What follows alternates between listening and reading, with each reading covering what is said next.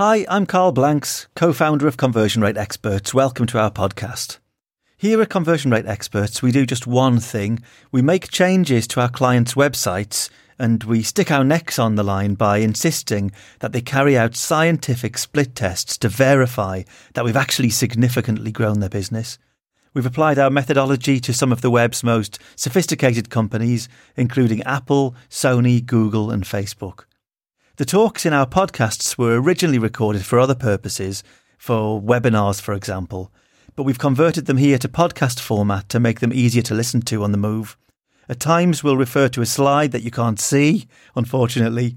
Uh, you've got two choices. You can either imagine what the slide would look like, or if you're really keen, you can visit our podcasts page, which links to a video of the talk itself. Who knows, maybe the slides look better in your imagination.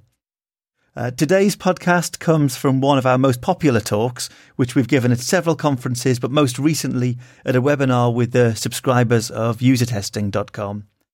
The talk contains the usability tools and tips that give the most winning insights per minute based on our experience. Uh, the podcast is split into chapters. In chapter two, I describe how conversion rate experts came into being now, if you already know this information, you might just wish to skip that and go straight to chapter 3 where the talk starts.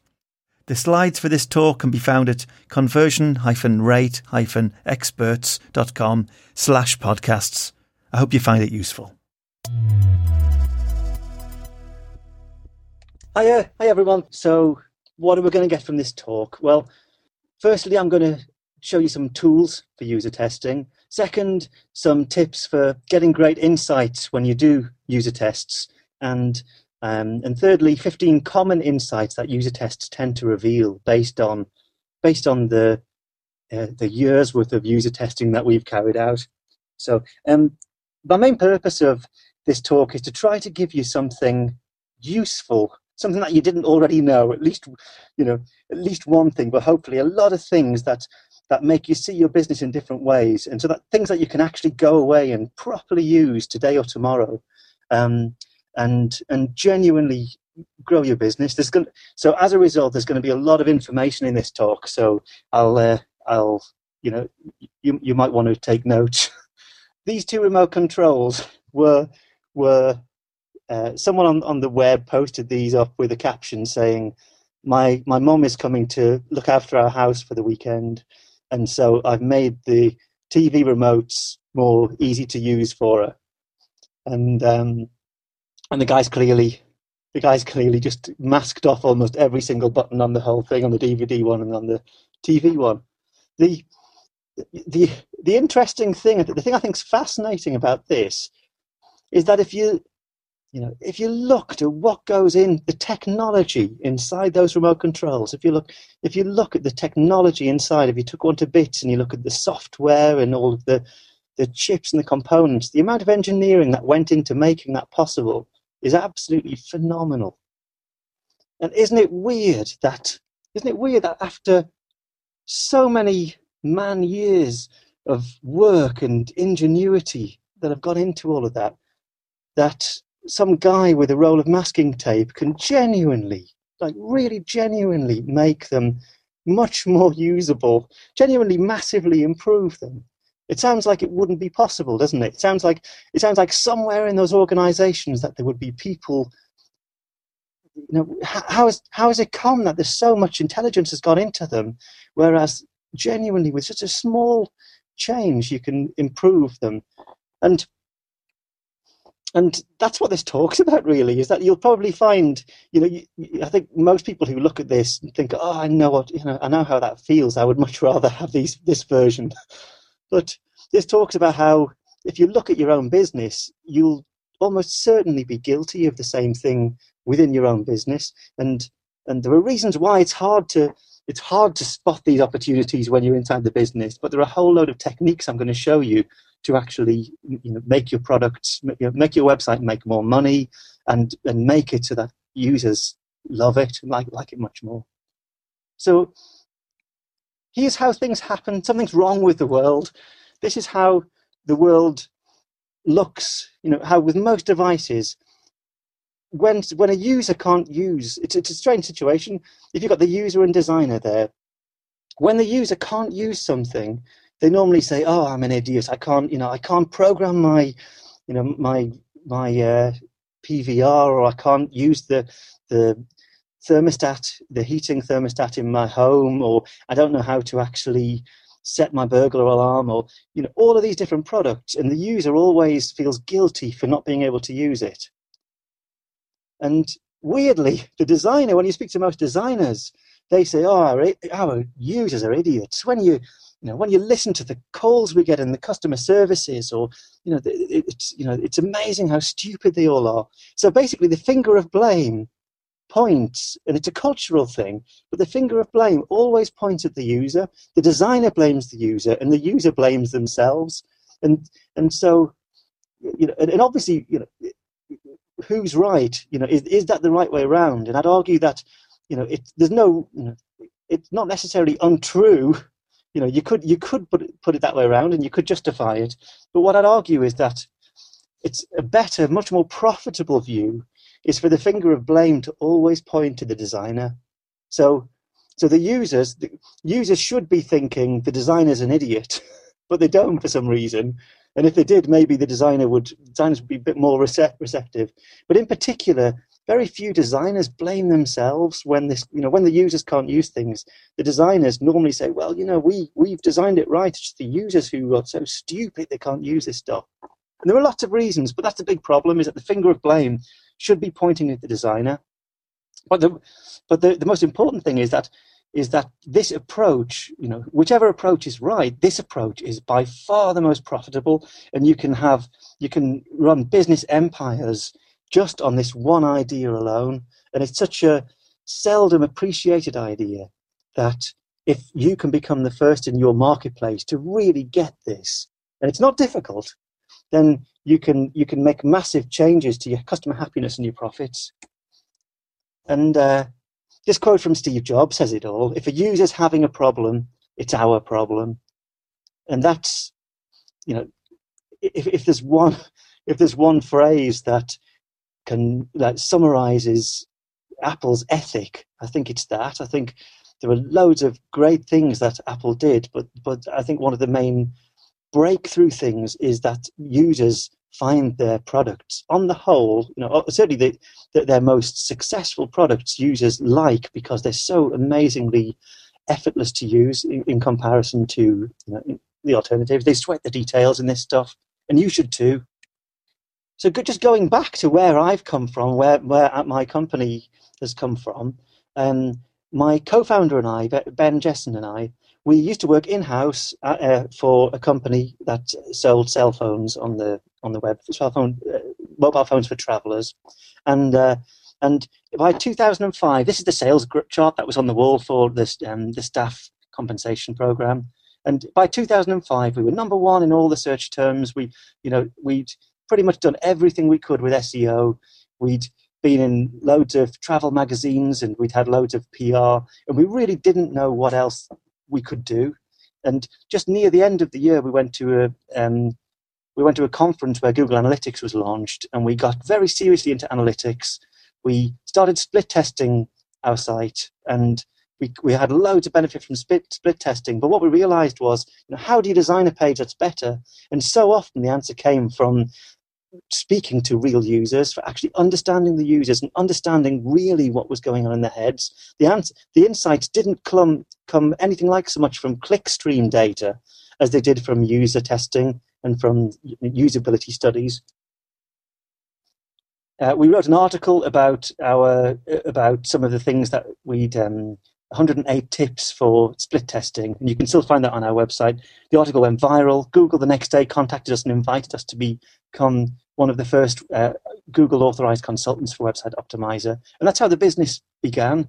And now we're and now we've we're doing the same thing, increasing conversion rates uh, for some of the world's most sophisticated companies like Apple and Google and Facebook and and and you know this it really works. We've got we've had you know a load of businesses we've more than doubled with these techniques. So what I'm going to tell you in the next in the next uh, 30 minutes is not just theoretical ideas. I'm, I'm going to share with you a lot of things that we do all of the time that each of our consultants has to do with every engagement. So this is properly useful stuff I'm telling you here, and it's stuff that you'd be crazy not to be doing because because from our experience, this is you know among among the most useful activities you can be carrying out in your business. So the first question I want you to think about is when did you last run a user test? Because realistically, when you know when you ask most marketers, most marketers haven't run split user tests in the last month. So if you've run a user test, actually most marketers haven't really run one personally in the last six months. So if you're, uh, I imagine if you're, you know, um, if you're a, follower of usertesting.com, then there's a good chance that you're much, you know, that you're carrying out user tests much more often than that. But that's that's something that's really important. Is that, you know, the answer should be for me. The answer is what would it be? I think about two hours ago now was my last user test. We run them several per day, and you know personally, even as you know the founder of the company. So it's really valuable. And I'm going to explain why. You know why should you run user tests? Why why is it important?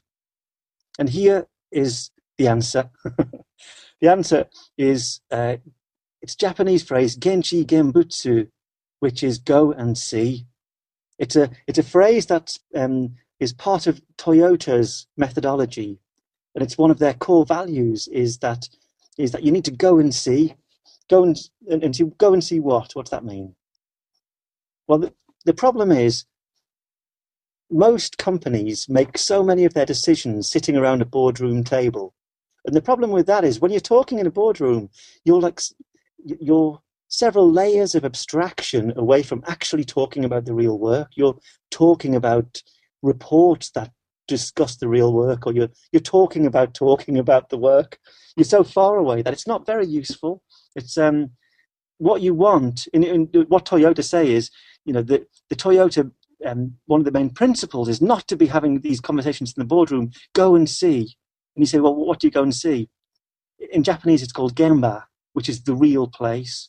So in toyota the real place is on the you know on the on the factory floor if there's a problem with one of those robots, don't discuss it in the boardroom. Go down and actually discuss the problem. You know, actually look at the machine that's that's going wrong and discuss it while you're actually looking at what's going on. And there's a massive difference because because that's where the answer lies. The answer lies where the actual pro- in the place that the problem is going on. Now the problem is with web marketing. You think, well, how you know how can that apply to web marketing? It's uh, where's the real place? And the answer, obviously, is the real place is where your users are actually looking at your site. All of your problems and all of the answers to your problems happen at the you know at the at the point at the place where the users are looking at your site. So you need to know what's going on there. You need to rather than sitting in a in a vacuum, sitting in an ivory tower. So whom do you test it on? Who, who should who should you be asking to look at your site? Now, the very easiest one, and I'd argue the one that you definitely need to do is yourself. Um, obviously, there are reasons why you, you know, you aren't necessarily the target customer for your site, but but at the very least, by using the site yourself, at least you know one of the users extremely well. You know, there's no there's no user you could ever know as well as yourself if you become the customer. And you'll never really appreciate all of the emotions and the experience unless you yourself have used the site and properly placed an order. So here's what I recommend you do. And even if you've ordered from your company, you know, even if it's, you know, if it's more than 12 months ago since you ordered from your own site, then get ScreenFlow so you can record what's actually happening. Uh, get use Camtasia stu- uh, Studio if you're on a PC or ScreenFlow if you're on a Mac. Either with either just our screen recording software, and uh, and watch yourself. You know, record yourself actually using your own site. If you want to test your site on a on a an uh, iPhone on iOS, then it's very difficult because how do you record what's actually going on in the site? Here, I'm going to show you three technologies for recording iPhone screens. Uh, with Android, it's it's much more straightforward because um, because recording the screen is not um, is not so difficult with Android. But with one option with iPhone is you can use a software called AirServer, and what it does is it actually uses um, it, it actually uses AirPlay, the uh, the Apple um, like um, uh, link link technology to to mirror your iPhone screen onto your desktop screen. And so once you've done that, then it's straightforward. You can use uh, ScreenFlow or one of those the software I mentioned earlier to record your desktop screen, and thus you're recording your iPhone screen. So that's one way of doing it. Uh, another way is there are two. This this software here, Magitest, and what Magitest is, it's a browser. It's an iPhone browser, but it's a, an iPhone browser app that also allows you to record the what what's happening. So that's a nice little app. And actually, there's another one which does the same thing, UX Recorder. So as long as the user is actually using this browser, then it, will create the browser will rec- create a video of what's happening. And so there, there are two, or three different ways of recording an iPhone screen. Um, and then what you need to do is you need to actually order as near as possible to, to real life. So what I'm not suggesting is that you just you know pretend that you, you, I don't want you to just to start on the homepage, race through the shopping cart, place the order. Two minutes later, it's done. Actually, find a reason why you can buy in real life. So actually become a customer. Start off at Google or wherever you'd normally start searching. Visit your competitor sites. Visit visit your own site, shop around, go through all the things that you would do if you're actually buying. We want this to be as realistic as possible because you want to understand like the real, the real um, customer uh, customer journey. If possible, what's handy while you're recording is see this window here on the right hand side is call with. Um, I'm using Skype there. So if you need to call customer services like you normally do when you're actually making some kind of um, decision, then you can do it with Skype and then you've got that in the recording. And it's also useful with ScreenFlow. You can record your own face as you're ordering because it's useful to be able to see your own expressions as a reminder of what was going on in your mind at that time. The next is when the product arrives. You'll be wondering what this slide is. It's uh, when the product arrives, then use it. Don't just like leave it in the box and think, right, done it. Use the product and become a real user because often it's only by by becoming a user of the product, then you um, that you will actually you know really understand the detail of it. And even you know if when you're ordering you know that you're going to have to use it, that similarly changes your approach to ordering. This um, on the left is one of our consultants, Jamie, and he's um, using his morph suit. That was one. That's one of our clients, and uh, we've um, I forget what the figure is now, but we've we've grown their business. I think it's by more than five times.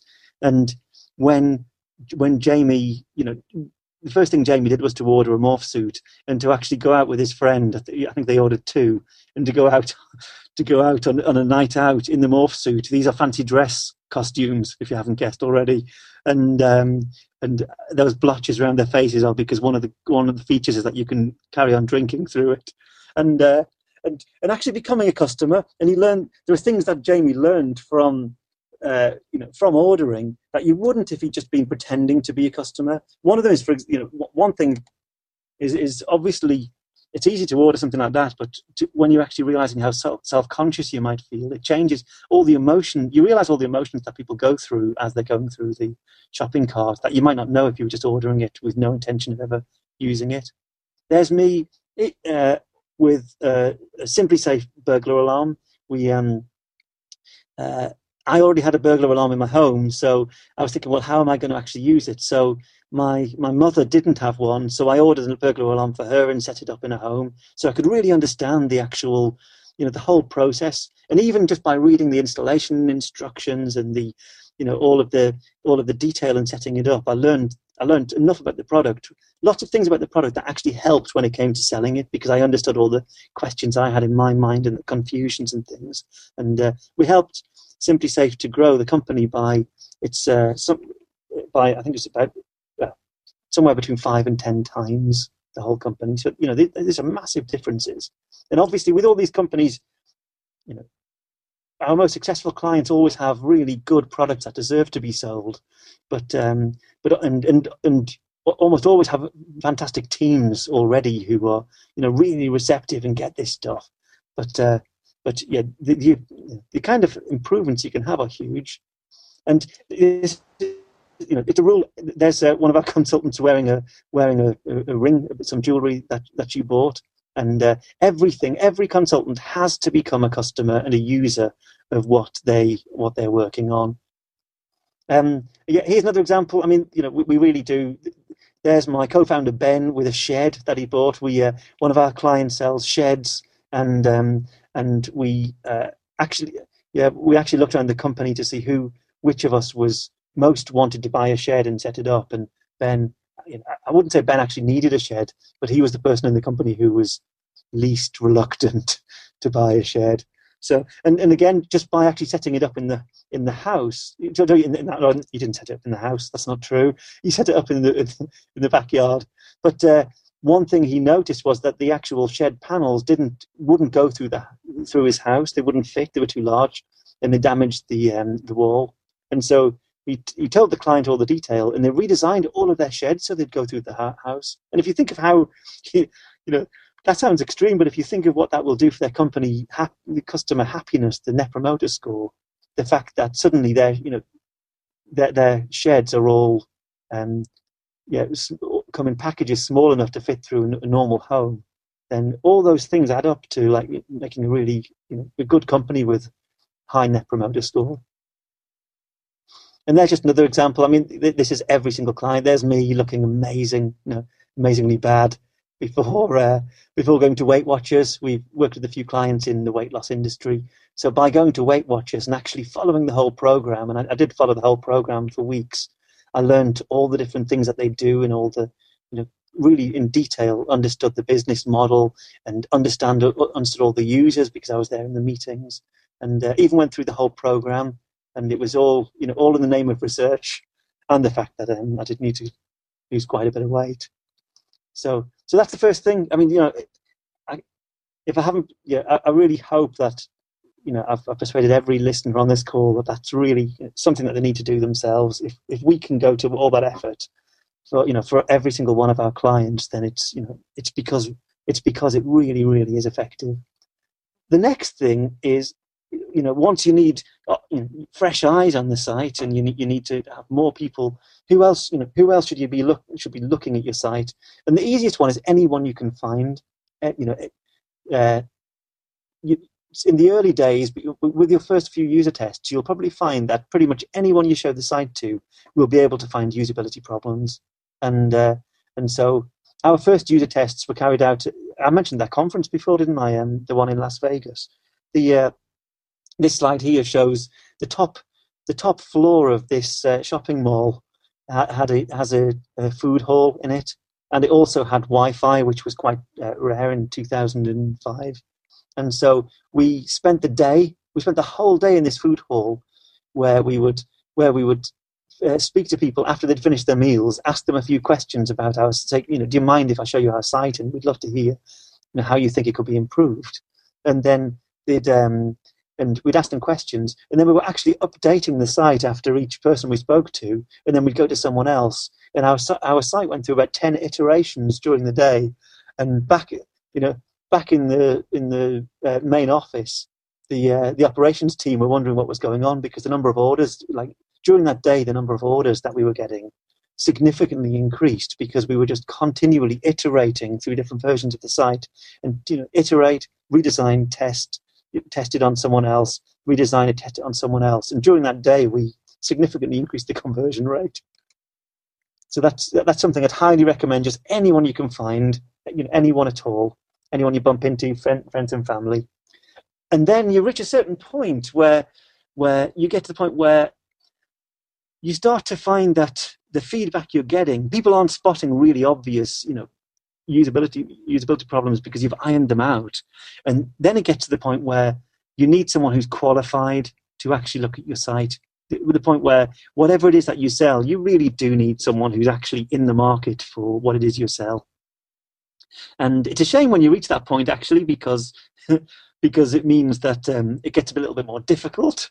But so how do you actually you know how do you actually um, interview people who actually are in the market for what you're, you know, for and, and currently looking for what you sell. Well, one thing is I mean, one answer is by any means possible. And one of our clients sold uh, health supplements for dogs. So there's one of our consultants, Jeremy, who's gone to the uh, Crufts Dog Show in London, and uh, Jeremy is is based in Australia now, but at the time he was based in the UK. So uh, he spent, I think, two days. I think it was walking around Crufts, speaking to dog owners and asking them loads of questions and showing them the website and saying, what, what do you think we could improve about this? And, you know, just really getting to know the market in detail. So find anywhere that you can that your prospects hang out and, you know, and it's probably not going to be something really tidy. It's just it's just some way of you know, whatever means you can think of of finding them wherever they wherever they go. Uh, when we were selling the world phones, we used to do lots of tests in airports because obviously that's where the customers hung, hung out. So um, uh, that that's something that I, you know any anywhere that they hang out and just approach people, and it is awkward. But the good thing is that if you can do this, then it's a massive advantage. Most people won't do this because it's slightly uncomfortable. They would rather the answers to be sitting in that boardroom table. So by being the I'd say the very small, you know, if, if you can be one of the small fraction of people who have the nerve, the guts to overcome the awkwardness and do this, then you get huge benefits. And again, I'm speaking to, you know, this is, uh, it depends on what size of company you're working with. If, if you're, if you're uh, with a small company, then this is probably the best way to do things. If you're with a larger company, then there's good arguments why you might want to recruit, you know, people to come into a user lab or whatever. But even then, sometimes you just need answers quick, and even even waiting three days to get someone into a user lab is too long. And it's a quick trip to the nearest airport, you can be back, you know, before the end of the day with all the data. Um, he is uh, he is um, my mother. Uh, you know, I, I regularly do user, user tests on my family because they, you know, if I can find, if they turn out to be, you know, in the, my mother plays bingo, for example, so, so I asked her to work on this client site and sign up for this, you know, sign up for this. And it's, you know, anyone you can find who's in the target market. And the next one is your visitors, because there's a good thing about your visitors, and it's quite subtle, is that the people who are visiting the site are obviously actually buying at that moment so if you could just capture them and interview them, wouldn't that be, you know, wouldn't that be powerful to be able to speak to them as they're just arriving at your site, so you can actually hear their objections in real time? Now, there's a software here called Ethnio, and all Ethnio is, it's a great bit of software. It's just a recruitment screener, just a little survey that pops up on the screen. And as you can see there, in this case, you, you can um, you can edit it, but you can say this one says, "Do you have 30 minutes for a phone interview? Earn 50 pounds." This was a UK client that we were working with at the time um, at Amazon.co.uk, and uh, and so we recruited people, you know, um, and and then you can contact them and share screens with them and ask them questions about what they were hoping to do today. You know what, which pages you can watch them working their way through the site and you can offer them whatever reward is enough to needs to get enough people participating, and that can be that can be really really useful. We do we use Ethnio a lot. I think a lot of you know there's a good chance that if you're on this uh, on this call you'll know what you well you'll, you'll know some of what usertesting.com does and uh, and one of the things that usertesting.com does now is that they can actually do all of this work for you. So what I've just described with with Ethnio where you can recruit people and then you can get on the phone with them usertesting.com doesn't just have users on it anymore, but it also has moderators. So you can pay for someone just to go away, do all the moderation work, you know, speak to real users, and then just to send you the reports, the videos, and things of what happened. And next is your customers.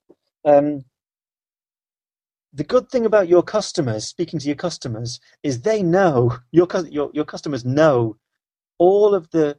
Obviously, you know, firstly they're qualified you know, some of your visitors might not be qualified. You might not even want some of the. It depends on what type of business, but with some types of business, some of the visitors just aren't even in the target demographic, and maybe don't have enough money to even afford the services or whatever. Um, but if you can speak to your customers, you know the one thing you know is they're qualified. Your own customers are definitely qualified, and they know what they were looking for when they arrived at the site. They know what their objections are. They know what nearly caused them not to order? And that's a good question to ask them. Is, is you know what was you know what things nearly stopped you from ordering? So you can really understand what the crucial objections are to your own customers. Um, SEOmoz, one of our clients, SEOmoz, that we grew, we almost we almost tripled their uh, their business, and uh, and they uh, uh, there were a few, there were a few things that they did when when they went to trade shows. They actually took the website along, and whenever they'd speak, to, you know, they'd, they'd speak to people who were um, existing customers. They would kind of talk through, you know, what nearly made you not sign up, and what are the biggest uh, the biggest barriers, to, would you say, for signing up? And also, they um, they they you know invited some existing customers to actually carry out usability tests, and uh, yeah, with with great results. Uh, two specific types of technique for user testing. One of them is card sorting. Um, if you're wondering what the information architecture should be about your site, basically, if you're wondering how the pages should be arranged, what should be the, the navigation, then you can either guess all of this, but it is hard to guess. It's guess it's hard to, to decide what should be in each menu item. But you can card sorting is a technique for allowing your visitors or your customers to do it for you. There's a tool called Optimal Sort, which is really nice software. And what Optimal Sort does is it allows what you do is you create on the left hand column, this left hand column here, you create a list of all of the different um, the different sections in your site. So it can be quite a long list. And then what you, you say to the users is, please could you drag these into groups, into categories that you think should be, you know, and suggest what they should be. So, for example, for this cell phone company, you know, this user has already dragged three into a section and they've named it buy a phone, and they've dragged these three into a section that they've called existing customers. And uh, the good thing about this is you can get to know how your visitors who have those fresh eyes that you no longer have because you have the you have the curse of knowledge where you've spent too long in this company to actually be able to imagine what a visitor sees and they and they can actually suggest the categories for you. And at the end, what um, what Optimal Sort does is it produces a clever report which actually shows, you know, like an average, which you know, which things tended to be grouped together by most people. So you can see, you know, it, it actually gives you an actionable report of like suggesting, you know, what the what your navigation should look like.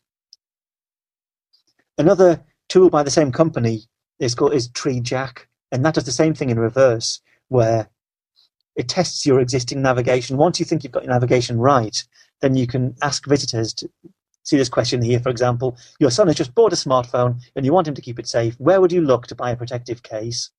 And then the users can guess which um, which section of your site it would be in. So again, you can test. You might want to use TreeJack before you even use Optimal Sort, just to see whether you know to see whether where the main problems are with your navigation, or maybe you want to do it afterwards if you suspect there are problems with what you come up with.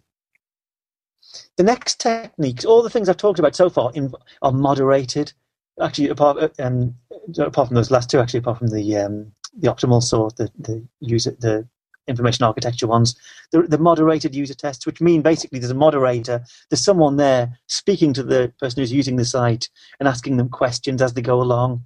And the problem with that is that moderating is time consuming and therefore expensive, relatively expensive. So there are uh, so one thing that you know user testings um, first and a core product is is the is unmoderated user testing. So what you do if you haven't used usertesting.com already, and I, I would recommend you do because it's uh, it's something that we use a lot. It's uh, it's one of our most um, fruitful uh, tools that we use is is you can just sign up you give your you you give your um, url that you'd like visitors to look at and then and then um, you say how many tests you'd like doing and then you can write details like of what you'd like the visitors to actually do um, what you know what scenario you'd like what, what kind of um, uh, uh, te- use case that you'd like them to follow.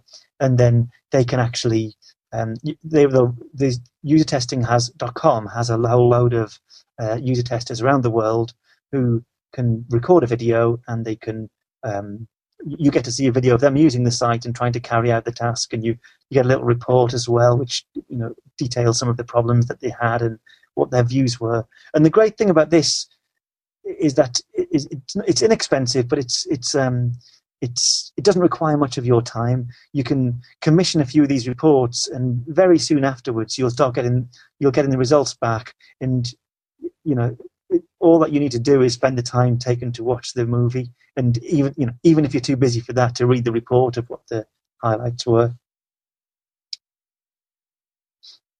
If you if you want to do this yourself, if you want to be the one moderating, then we find you know join GoToMeeting. We use GoToMeeting a lot, and so we can share screens. So we, we can invite the other person, the user, to share screens with us, and so we can see their screen. And one little tip is if you do use GoToMeeting, then there's a, there's a, the URL at the top there. JoinGoToMeeting.com is actually you know a lot of people don't know it exists, but I think it's the easiest way to invite someone. Say on the phone, if you're on the phone to someone, if you want them to, to join a GoToMeeting, then if, if they go to join.gotomeeting.com, then you can read out the meeting ID to them. And that's the easiest way we, we, we know of to get them to join the meeting. Much easier than somehow managing to email a URL to them. Uh, another tool that's popular with people who do remote usability tests is join.me, where it's, uh, it's, it's a very easy way for the other person to um, to join your meeting and to be able to therefore show their screen. Doodle.com is a good way. If you're doing loads of these in a day, you want some way of all the other people like booking you up for a slot rather than having to struggle to actually agree a time when they'll. So, so basically, if you've recruited people from Ethnio, then you want you could do it straight away and speak to them straight away, but you might choose to send them to a Doodle form where they can actually schedule themselves in, book themselves in for an appointment with you, and then uh, and then and then you just turn up at the time and it's all been set up. So yeah, Doodle can be good for scheduling those meetings. And Doodle has a feature where once you're booked up for a certain time slot, that time slot's gone. So do hunt around for that feature of Doodle. Notable is good. We use Notable a lot um, within our company. Um, it's Notable allows you to upload an image of the page that you're working on and then you can ask other people who are notable users. With us, we do it within our company, In all of our here's one of our blog posts, and as you can see, every single one of our blog posts, we we use a test by getting several people to read it out, so we can check it for readability and and um, how intelligibility, and then we email it to all the consultants and ask them to make comments in Notable if they have any about things that could be changed to improve it, and they just drag these little comment boxes around the bit that they think they'd like to to they think should be changed. And as you can see here, here's one highlighted. You can uh, they can add comments and you can even have a discussion. So we use Notability as a, yeah a lot. We use it we use it loads. Here's some tips for user testing. Some things that we found um, increase the you know, efficiency of it. If you see this slide here, the um, we've got two scripts that will be that that you might find useful. The Steve Krug script for how for what you say to set up a user test. So you don't have to just the first few that you'll do, you'll probably find are quite stressful because you're frantically thinking of what to say and you don't want to you don't want to screw it up. And Ethnio has a script there, so um, if you, you, can use either of those two scripts, will help you to you know, take the thinking out of what you actually say. Keep this in mind: the best user tests leave you in tears. Um, it's upsetting, you know. If you've worked on some sometimes the truth is often the truth is painful, and and you if you find that after the first user test you're feeling despondent and thinking, oh, I'm just kind of I'm starting to wonder if I'm actually any good at this job. you know that I spent ages designing that, and the user thought it was useless. And you kind of it, it's very easy to feel despondent or angry at the user. And the one thing you have to keep in mind when you know at this point because you you can genuinely think, am I even very good at this? Because the you know that user just didn't understand anything I'd written, for example. The thing to keep in mind: the best marketers are the ones who do user tests, and so even if you find that the user is actually telling you things about the site and making suggestions, where you think, wow, how did I not notice that myself? This this user actually seems to be be better at this than I am, which often happens. Is you have to remember, no, the best marketers are the ones who have the humility to actually listen to all this feedback, take it on board, improve the page, and then you know within an hour's time you'll be speaking to another user, another person. So you don't have to be, you know, don't set yourself up to be uh, someone who can write a page first time round that is amazing. You know, understand that the best marketers are the ones who have the humility to do user tests and have the humility to take on this board and, and who trust in the process enough that they, you know, they don't need to be the celebrities. They're happy to take on loads of criti- frank, harsh criticism. The next thing, I don't know if you know who that's Louis Theroux. I don't know if you know who Louis Theroux is, but a, a, great tip is be Louis Theroux, be like Louis Theroux. He's a he, he makes um, investigative documentaries really where he spends time with very controversial people. And Louis Theroux has a real knack of making the people he's interviewing feel so safe that they really, really speak their mind. And as a result, he's a very polite, subservient character and as a result, if you you know if you go on YouTube and watch any of his TV programs, they're all very entertaining. Actually, is he's such a subservient character that that he brings out he makes them feel safe and confident to speak their mind, and as a result, he, he brings things out of people that most interviewers wouldn't. And so it's a really good technique to, to always make the person feel safe and encourage them when they're criticizing your site. The second that you clam up and, or start acting defensively, the person will stop giving you all that valuable feedback. The next one is keep quiet and ask later. Um, it's, it's a good idea to only speak during the when you really need to. And if you want to ask questions about something, the second you start saying to the person, "Well, what are you thinking now? What are you thinking now?"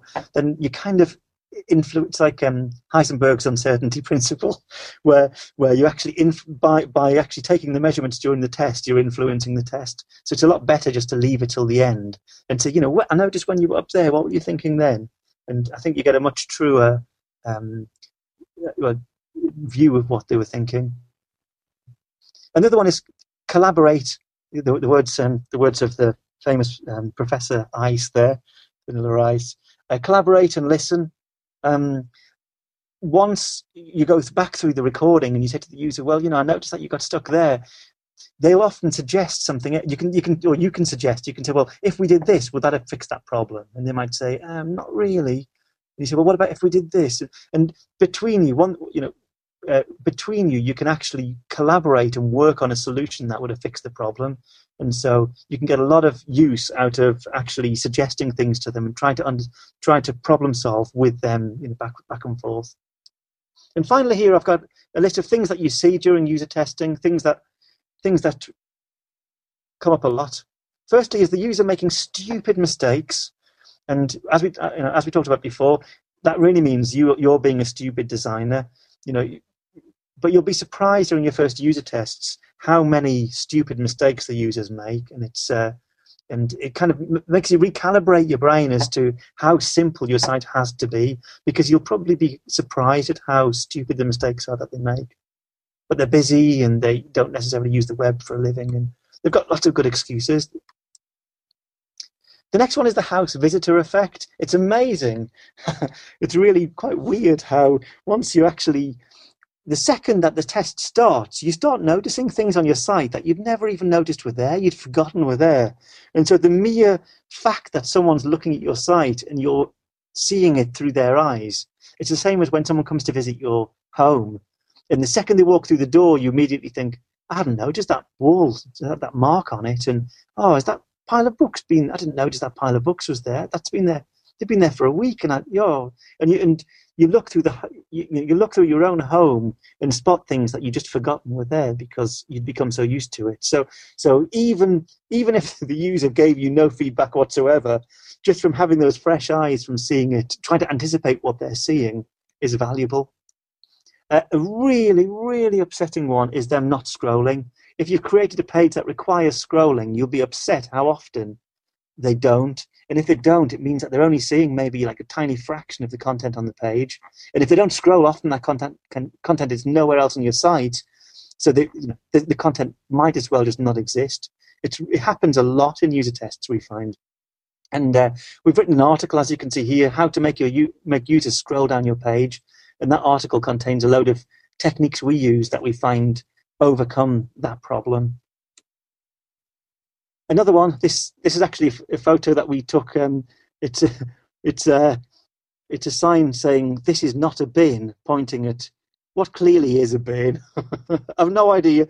I, I, wish I'd actually checked to see what, what was in that because it, it, you know it's a bin, isn't it? And one thing you find is that if it looks like a bin, you, you, people will treat it as if it's a bin, and they will. And, and putting up warning signs and instructions is futile. The best way to stop people from treating it like a bin is to make it not look like a bin. So it's the same with with you know with order forms, for example, if people don't understand how to use the order form, sticking instructions at the top, people don't read instructions. So change the actual affordances of the thing itself rather than adding instructions. And 10 more things, the final 10 things here that we see, uh, 10 obstacles that we often see during user tests. Um, the user completely misses the point. That happens a lot, where the, the user just absolutely doesn't understand what the page is about. You'd be amazed how often that happens. They hit a sticking point which absolutely stops them from going any further. Um, is unsure what you do, can somehow actually read the page and doesn't really understand what you are as a company. Uh, the next one is doesn't trust you. And and as I go through this list, what I want you to remember is that these are the most common things, but it might there's a good chance that only one of these is the biggest problem with your site. Is that, that, that basically that you need to find out which of these is the case with your site because don't trust you might be the biggest problem in which case you need to like you know, do things about it. But if you know the next one is isn't interested if the if the visitor doesn't find it interesting then you need to fix that. If they're confused which is the next one down then you need to fix that if they don't believe your product's claims which is often the case surprisingly the case especially in certain industries like in um, in health and nutrition it happens a lot isn't convinced that you're better than the alternatives, if that's the problem, then that's the thing that you need to fix. Uh, often the visitors are worried about the risk, in, in which case you need to find ways of reducing the risk. And there are a whole low for each one of these things on this list. There's probably at least ten, maybe near to hundred strategies that can overcome this. So risk reduction itself is a whole, you know, a whole. There's a whole load of strategies for risk reduction, but they're only applicable if you actually, you know, if that's the problem. And then often the case wants to think about it. The, the visitor just is still researching. And again, there are things that you can do about that, but you only should be doing those things if that's the problem. So diagnose the problem, do the user tests, and then fix the actual problems that pertain to your site. So that was the end of that webinar. I hope you enjoyed it. Uh, many of the things I talked about can be found in much more detail on our website at conversion-rate-experts.com. We've got free reports you can download, you can subscribe to our newsletter, you can read our articles, and there are many tools and tips you can use for free to increase your website's profits. If you listen to this podcast as a one off, you might like to subscribe to it to hear more of our talks and seminars. You can learn more at conversion-rate-experts.com slash podcasts.